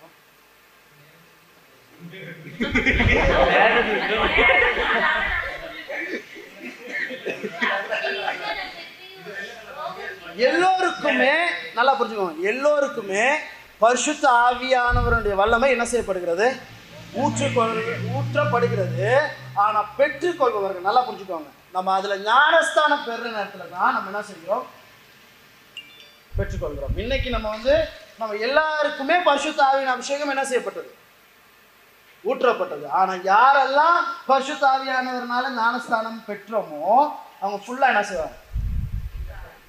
நிரப்ப படுவாங்க அவங்க என்ன செய்ய முடியும்னா கொண்டு போயிட்டு அந்த அபிஷேகத்தை பரிசுத்த ஆவியினால பெற்றதை கொஞ்சம் கொஞ்சம் கொஞ்சம் கொஞ்சமா என்ன செய்ய முடியும்? இப்போ இதை வந்து உங்க மேலே தெரிச்சனா இன்னும் நல்லா இருக்கும். புரியுதா உங்களுக்கு? எல்லாமே நம்ம என்ன செய்ய முடியும்? பயன்படுத்த முடியும். பயன்படுத்துற நேரம் இந்த கப்பை என்ன செய்யும்? திருப்பி அப்போ பரிசுத்தாவியானவர் என்ன செய்கிறார்? மறுபடியும் அவருடைய ஆவியை நம்ம மேலே விட்டுறாரு நம்ம மறுபடியும் என்ன செய்ய முடியும்? மேக் ஷுவர் நம்ம வந்து எப்பவுமே என்ன ஆகும் அப்படின்னா அது நம்ம ஊற்றப்படுற நேரத்துல அதை நம்ம முழுமையாக பெற்று அதை என்ன செய்ய ஆரம்பிக்கணும்? பயன்படுத்த ஆரம்பிக்கணும். இன்னைக்கு நிறைய நேரம் என்னாச்சு அப்படின்னா அந்த இது ஊற்றப்பட்டது அது ஊற்றப்பட்டது. இந்த கப்பு என்ன செய்யுது வெறுமையாகவே தான் என்ன செய்யுது காணப்பட்டது. அப்ப இன்னும் நிறைய பேர் எப்படி இருக்காங்கன்னா பெறப்பட்டது பெறப்பட்டது தான் திருப்பி அதை என்ன செஞ்சுட்டாங்க? அவங்க தேவைக்கு அவங்க அற்புதத்துக்கு அதை பயன்படுத்தி முடிச்சாச்சு. இது என்ன செய்யும்?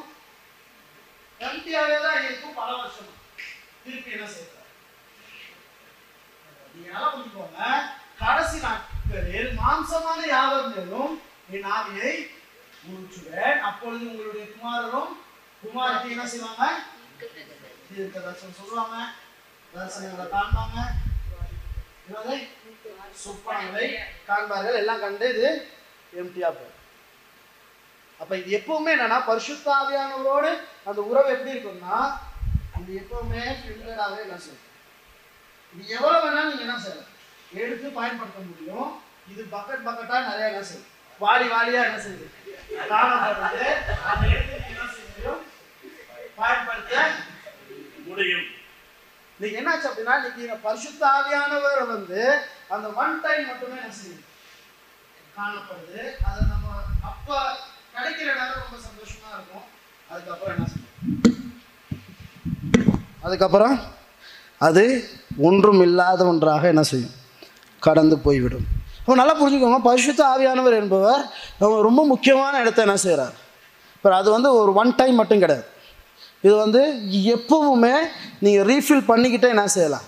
இருக்கலாம் பரிசுத்த ஆவியானவர் இல்லாமல் செயற்பட ஆரம்பிச்சிங்கன்னா நல்ல உதாரணம் நேற்று நான் வந்து அங்கே சர்ச்சில் வச்சு சொன்னேன். நீங்கள் ஒரு வண்டியில் நீங்கள் வந்து ஒயில் ஊற்றாமல் ஓட்டினீங்கன்னா என்ன நடக்கும்? வண்டி ஓடுமா இல்லையா? ஓடும் ஆனால் என்ன ஆகும்? இருக்கிற கொஞ்சம் தூரம் போயிட்டு என்ன செய்ய முடியாது? அந்த இன்ஜினை திரு புது இன்ஜின் வைக்கிற வரைக்கும் வெயிட் பண்ணணும். நீங்கள் நிறைய பேருடைய லைஃப் அப்படி தான் புது இன்ஜின் வச்சு வச்சு வச்சு தான் என்ன செய்கிறோம் ஆனால் ரொம்ப ஈஸினா ஒயிலை ஊற்றி ஊற்றி என்ன செய்யலாம்? ஓடிடலாம். ஆனால் புது இன்ஜின் வைக்கிற வரைக்கும் அடுத்து என்ன செய்யணும்? இன்றைக்கி நிறைய பேர் இது அப்படி தான் நிறைய வண்டி என்ன செய்யுதுன்னா ஓடுது. கஷ்டம். அப்படி சத்தம் கேட்கும். டட்டக் புட்டக். ஏதாச்சும் நடந்ததுன்னா டட்டக் புட்டக்குன்னு சத்தம் கேட்கும். டட்டாக்கு விட்டாக்கு இருந்தால் சத்தம் கேட்கும். ஏன்னா அதுக்கு ஓயில் அதான் பசுதாவியான ரொம்ப முக்கியமான இடத்த ஏன் செ- அப்படின்னா நம்ம வந்து ஸ்மூத்தாக அழகாக ஓடுறதுக்கு ஒரே வழி அவர் தான் என்ன செய்றார். புரியுதா உங்களுக்கு? இது இது இல்லைன்னா எந்த ஒரு இடத்துலையுமே என்ன செய்யும் உங்களுக்கு நன்மை இல்லை. நம்ம நிறைய நேரத்தில் என்னென்னா இந்த ஒயில் இல்லாத இன்ஜினாக தான் என்ன செய்கிறோம் வேலை செய்கிறோம் நம்ம பரிசுத்த ஆவியானவரோடு வேலை செய்ய ஆரம்பித்தோன்னா ஈஸியாக இருக்கும். என்ன கஷ்டம் வந்தாலும் நமக்கு தெரியும் பரிசுத்தாவியானவர் ஒரு திட்டத்தோடு தான் நம்மளை என்ன செய்கிறார் நடத்துகிறாரு நம்ம எங்கே போகிறோம்னு நமக்கு தெரியும். நம்ம என்ன செய்கிறோம்னு நமக்கு தெரியும். என்ன பிரச்சனை வந்தாலும் நம்ம என்ன செய்வோம்? ஈஸியாக ஃபேஸ் பண்ணுவோம். அதை தாண்டி போகிறதுக்கும் நமக்கு அந்த பலனும் நம்மக்கிட்ட என்ன செய்யும்? ஆமாவா இல்லையா? இப்போ இன்றைக்கி ரெண்டு முக்கியமான விஷயங்கள் கற்றுக்கிட்டோம். அது ரொம்ப முக்கியமானதுன்னு நினைக்கிறேன். இன்றைக்கி என் லைஃப்பில் மட்டும் இல்லை அது என் லைஃப்பில் இம்பேக்ட் பண்ணது தான் எல்லாத்துக்கும் என்ன செய்யணும் நான் பேசுகிறேன் இது வந்து என்னென்னா பரிசுத்த ஆவியானவர் இடைப்பட ஆரம்பித்தார் அப்படின்னா இது இன்னும் அதிகமாக என்ன செய்ய ஆரம்பிக்கும்? செயற்பட ஆரம்பிக்கும். நம்ம இதை வந்து என்னென்னா ஒன் டே மட்டும் பண்ணுற விஷயங்களாக என்ன செய்யக்கூடாது? இருக்கக்கூடாது. இப்படி ரெகுலராக பரிசுத்த ஆவியானவரோடு இருக்கிறதான அந்த என்கவுண்டரை நம்ம என்ன செய்யணும்? பெறக்கூடியவர்களாக காணப்பட வேண்டும். இன்னும் நிறைய டைம் அதோட ஸ்பெண்ட் பண்ண ஆரம்பித்தோம்னா பரிசுத்த ஆவியானவரோட டைம் ஸ்பெண்ட் பண்ண ஆரம்பித்தோம்னா அந்த புரிந்துணர்வு நமக்கு என்ன செய்யும்? இன்னும் பெட்டராக நம்மளை என்ன செய்யும்? உங்களுடைய லைஃப்பில் அதான் சொல்கிறேன் தீர்க்க தரிசனங்கள் நமக்கு வருகிற நேரத்தில் அந்த தீர்க்க தரிசனம் நமக்கு நடக்கணும் அப்படின்னு நீங்கள் நினச்சிங்கன்னா அதை நீங்கள் ஃபஸ்ட்டு பெற்றுக்கொள்கிறீங்க அந்த மிஷனை நோக்கி நீங்கள் போகணும்னா உங்களுக்குள்ளே யார் வேணும்? பரிசுத்த ஆவியானவர் வேண்டும். ஆனால் பரிசுத்த ஆவியானவர் இடத்துல ஆண்டவர் இடத்துல ஆண்டவரை நீங்கள் எனக்குள்ளே என்ன செய்யுங்க? வாங்க. என்ன என்ன செய்யுங்க? வழி நடத்துங்க. உம்முடைய சித்தத்தின்படி உம்முடைய திட்டத்தின்படி என்ன என்ன செய்யுங்க? நடத்துங்கன்னு கேட்கணும். இல்லைன்னா அது எந்த ஒரு பலனுமே என்ன செஞ்சிடும் இல்லாத ஒன்றாக என்ன செய்யும் ஆமாம் சொல்லும் ஆமாவா இல்லையா? ஆமாவா இல்லையா? அப்பா நல்லா புரிஞ்சுக்கோங்க. பரிசுத்த ஆவியானவர் இங்கே தான் ரொம்ப முக்கியமான இடத்த என்ன செய்கிறார் பெறார். ஆமாவா இல்லையா? அப்போ நம்ம என்ன செய்ய போகிறோம் இந்த வேலையில் நான் என்ன செய்ய போகிறோம் கடன் சொல்ல போகிறோம் இன்னும் இது வந்து நம்ம நமக்கு வந்து கொடுக்கப்பட்டிருக்க மிக முக்கியமான பகுதியாக இருக்க போகுது. ஏன்னா நம்ம வந்து சும்மா நம்ம துதிக்கிறது மட்டும் இல்லை நம்ம அதை அடுத்த ஸ்டெப்புக்கும் நம்ம என்ன செய்யணும்? எடுத்துகிட்டு போக வேண்டிய ஒரு நேரமாக இருக்குது. இது கொஞ்சம் முக்கணம் தொடச்சிட்டிங்கன்னா நல்லாண்ணா ஏன்னா எல்லாம் நடக்க நடக்க சாவதி மாதிரி பரிசுத்தாவே பரிசுத்த நட நம்ம வந்து என்ன செய்கிறோம் பரிசுத்தாவியானவர்கிட்ட நம்ம வந்து பெற்றுக்கொண்ட பரிசுத்தாவியானவரை எப்போவுமே செயற்படுத்தி பழக என்ன செய்யணும் நம்ம? பழகணும். இல்லை இப்போ நிறைய பேர் என்னென்னா ஃபஸ்ட்டு பரிசு தாவியானவர் வந்துடுவார் சரியா பரிசு தாவியானவர் வந்துடுவார் அவர் நம்மகிட்ட பேசுகிறது எல்லாமே நம்ம கேட்கும் ஆனால் வீட்டுக்கு போய்ட்டு அடுத்த காலம் வந்திருக்கு அது எப்படி நடந்துச்சு கஜினி மாதிரி ஒரு ஃபீலிங் ஆயிரும் நான் எதுவுமே எப்படி இதை நம்ம என்ன செஞ்சோம் அப்போ அடுத்த காலம் அதை யோசிக்கிறதுலேயே நம்ம என்ன செய்ய மாட்டோம் அது திருப்பி வர நேரம் வரட்டும்னு நம்ம என்ன செஞ்சிடும் நமக்கு அந்த ப்ராக்டிஸ் இருக்கணும் அது எப்பவுமே அந்த ஒரு லெவலுக்கு நம்மளுடைய ஸ்பிரிட்டை என்ன செய்கிறதுக்கு கொண்டு போகிறதுக்கு நிறைய பேருக்கு வந்து இன்னும் என்னால் பரிசுத்த ஆவியானவரை நீங்கள் வந்து உணர முடியல அப்படின்னா இன்னும் நீங்கள் இன்னும் ஆக்டிவாக என்ன செய்யலை? ஆக ஆரம்பிக்கலை. இன்னும் நீங்கள் வந்து பரிசுத்த ஆவியானவரோடு துதிக்க ஆரம்பிக்கலை. எனக்கு தெரியும் நான் வந்து பரிசுத்த ஆவியானவர் என்னோட செயற்பட ஆரம்பித்தாருன்னா என்ன டிஃப்ரென்சஸ் நான் உணர்வேன்றது எனக்கு தெரியும். நான் வந்து எவ்வளவு சந்தோஷப்படுவேன்னு எனக்கு தெரியும். அந்த சுவிட்ச் எங்கே ஒன்றாகுதுன்னு எனக்கு என்ன செய்யும்? தெரியும். அந்த மாதிரி உங்களுக்கு தெரியணும். ரைட் ஆ ரைட் இப்படி நம்ம வந்து அது வந்து ஒரு ஒரு சிஸ்டமாக என்ன செய்யாது? ரைட் இந்த சுவிட்சை போட்டோட இது ஒன்றாகுன்ற மாதிரி இருக்காது. ஆனால் உங்களுக்கு தெரியும் பரிசுத்த ஆவியானவர் இப்படி தான் உங்களுக்குள்ளே என்ன செய்கிறார் சேர்ப்பார் இதுதான் அவருடைய தோற்றம். இதுதான் உங்களுக்குள்ளே இருந்து அவர் வெளிப்படுத்துகிற முறைன்னு சொல்லி உங்களுக்கு நல்லாவே என்ன செய்யும். புரியுதா? நம்ம இன்னும் டீப்பாக அதை புரிஞ்சுக்கிறதுக்கு நம்ம என்ன செய்யும்? பரிசுத்த ஆவியானவர் நமக்குள்ளே இப்போ நல்லா புரிஞ்சுக்கோங்க இன்னொரு விஷயம். பரிசுத்த ஆவியானவரே வாரும். பரிசுத்த ஆவியானவர் வாரும்னா பரிசுத்த ஆவியானவர் வந்து வந்து போறாரு? அது கிடையாது. நான் தான் சொன்னேன் நான். இந்த பரிசுத்த ஆவியானவர் நம்ம மேலே என்ன செய்யப்பட்டிருக்கிறது? அருளப்பட்டிருக்கிறது. அதை நம்ம யூஸ் பண்ணுற நேரத்தில் நம்ம என்ன செய்கிறோம் அவருடைய அந்த திரும்பவும் அந்த அபிஷேகத்தை என்ன செய்ய பார்க்குறோம்? புரியுதா உங்களுக்கு? அதைத்தான் நம்ம வந்து என்ன செய்ய பார்க்குறோம்? பெற்றுக்கொள்வோம். ஆண்டவரே எனக்குள்ளே வாங்க அப்படின்னா கடவுள் எனக்குள்ளே என்ன செய்கிறார்? நிறைய நேரம் நம்ம என்னென்னா நமக்கு வந்து என்ன ஜெபம் பண்ணணும்னு தெரில ஆமாவா இல்லையா? அதனால நமக்கு என்ன செய்ய முடியல? அந்த பரிசுத்த ஒரு உணர முடியாமல் இருக்குது நல்லா புரிஞ்சுக்கோங்க. அப்படி இருக்கிறவங்க ரொம்ப ஈஸி என்ன அப்படின்னா நான்லாம் என்ன செய்வேன் அப்படின்னா பாட்டு பாடுற நேரம் பாட்டை உணர்ந்து என் வாழ்க்கைக்கு என்ன செய்ய ஆரம்பிப்பேன். சொல்ல ஆரம்பிப்பேன். இந்த பாட்டை நான் பிடிச்சி சொல்கிற நேரம் அது அப்படியே என் லைஃப்பில் என்ன செய்யும்? புரியுதா நான் சொல்கிறது நீங்கள் எல்லா நல்லா துதிக்கிற எல்லாத்தையும் கேட்டு பாருங்கள் அந்த பாடல் அவங்களுக்குள்ளே என்ன செய்யும்? வேலை செய்யும். அந்த வார்த்தைகள் அவங்களுக்குள்ளே என்ன செய்யும்? புரியுதா அவங்களுக்கு அது அப்படி தான் நமக்கு என்ன செய்யப்படுகிறது? பாட்டு பாடி தான் வரணும் நம்ம வந்து துதிக்க ஆரம்பிச்சா வந்துடும் ஆனால் நமக்கு வந்து இன்னும் இலகுவாக்குறது தான் இந்த இன்ஸ்ட்ருமெண்ட் பாடல் எல்லாமே. ஆனால் இன்ஸ்ட்ருமெண்ட் இருந்தால் தான் பரிசுத்த தாவியானவர் வருவார். இங்கே வேற இங்கே அப்படியெல்லாம் பார்த்தீங்கன்னா அது ரொம்ப ரொம்ப தப்பான விஷயம். இன்ஸ்ட்ருமெண்ட்டோ மைக்கோ ஸ்பீக்கர்ஸோ பரிசுத்த தாவியானவரை நம்மள இடத்துல என்ன செய்கிறதில்ல இதெல்லாம் நமக்கு ஹெல்ப் பண்ணுதே ஒழிய இது இருந்தால் தான் பரிசுத்த ஆவியானவர் என்ன செய்ய மாட்டார். அப்போ உங்களுக்கு இல்லாத ஒரு இடத்துலையும் கத்தர் பரிசுத்த ஆவியானவர் என்ன செய்ய முடியும்?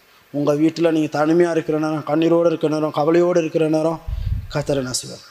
நிறைய நேரம் நான் வந்து நீங்கள் ஜெபம் பண்ணுற நேரம் நான் கவனிக்க ஆரம்பித்தேன் நிறைய பேருக்கு வந்து நிறையா கவலைகள் உள்ளே இருக்கிற கவலைகள் வெளியே என்ன செய்ய ஆரம்பித்தது? வர ஆரம்பிச்சது நம்ம வந்து தேவையோடு நம்ம வந்து கஷ்டத்தோடு இருக்கிற நிறைய காரியங்கள் என்ன செய்ய ஆரம்பிச்சது? வெளியே ஸ்பிரிட் என்ன செய்ய ஆரம்பிச்சது? கொண்டு வர ஆரம்பித்தது. நம்ம வந்து நமக்கு வந்து ரொம்ப ட ஒரு ஸ்ட்ராங்கான ஒருத்தராக இருப்போம். ஆனால் பரிசுத்த ஆவியானவர் அதை உடச்சி கழுவ என்ன செய்கிறார் ஸ்ட்ராங்காக நம்மளை என்ன செய்கிறார்? உறுப்பிக்கிறார். ஆமாம் இல்லையா? நிறைய விஷயங்கள் நம்ம யோசிச்சுட்டு ஏன் எனக்கு இப்படி நடக்குது? நிறைய விஷயங்கள் இது எல்லாத்துக்குமே பதில் உங்களுக்குள்ளேயே என்ன செய்ய இருக்கும் நான் வந்து கை வைக்கணும் இல்லாட்டி வேதத்துலேருந்து சொல்லணும்னு அவசியம் இல்லை. அதுக்குரிய பதில்களை கத்தர் உங்கள் இடத்துல என்ன செய்திருப்பார்? நீங்கள் வேதத்தை வாசிக்கிற நேரம் நீங்கள் புரிஞ்சுக்கிற நேரம் கத்தர் உங்களுக்குள்ளே நீங்கள் வழி நடத்த வேண்டிய பாதைகளை உங்களுக்கு என்ன செய்வார்? ஆமே ஆமே நம்ம வந்து இறுதி நாட்களில் நம்ம என்ன செய்யலாம்? வாழ்ந்துக்கிட்டு இருக்கலாம். ஆனால் எங்களை விட சிறந்த ஒருவர்கள் இருக்கவே முடியாது. ஏன்னா பரிசு தாவியானவரை கொண்டு செயற்படுகிறவர்களாக இருக்கிறோம். ஏன்னா இதுதான் தேவ ராஜ்யத்தின் ரகசியமாய் இருக்கிறது. ஆகவே பரிசுத்த ஆவியானவர் நமக்கு கொடுக்கப்பட்டது. எங்களை வழிநடத்த எங்களோடு இருக்க எங்களை வந்து என்ன சொல்ற சரியான பாதையில் அவருடைய சித்தத்தின்படி நடப்பதற்காக. ஆகவே இந்த ஆவியின் கனிகள் நமக்கு என்ன செய்யணும்னா அற்புதமான கனிகளை எங்களுக்குள்ள இருந்து என்ன செய்யும்? உயிர்ப்பிக்க கூடியதாக இருக்கிறது. ஆவி நமக்குள்ளே இருந்து அற்புதமான கனிகள் யாரும் ருசி பார்க்காத கனிகளை அது என்ன செய்யும்? உண்டாக்கும். யாரும் ருசிக்காத திராட்சை ரசங்களை என்ன செய்யும்? உண்டு பண்ணும். யாராலையும் நம்ம வந்து ஒரு ஐயாயிரம் பேருக்கு உணவளிக்க முடியாத இடத்துல பரிசு ஆவியானவரால் என்ன செய்ய முடியும்? உணவளிக்க முடியும். கேளாத செவிகளை என்ன செய்ய முடியும்? கேட்க வைக்க முடியும். பார்க்காத கண்களை பார்க்க வைக்க முடியும். ஏன்னா பரிசுத்த ஆவியானவர் எங்களுக்குள்ளே இருந்து கிரிகை செய்தால் ஆகவே எத்தனை பேர் தயாராக இருக்கிறோம்? எத்தனை பேர் தயாராக இருக்கிறோம்? அப்படியே நாங்கள் எழுந்து நின்று அப்படியே செவம் செய்வோமா? நன்றி ஆவியானவரை. நன்றி செலுத்துகிறோம் ஏசப்பா. நன்றி செலுத்துகிறோம் ஆவியானவரை. முது கிருபைக்காக நன்றி செலுத்துகிறோம். முது தாய்வுக்காக நன்றி செலுத்துகிறோம் ஏசப்பா.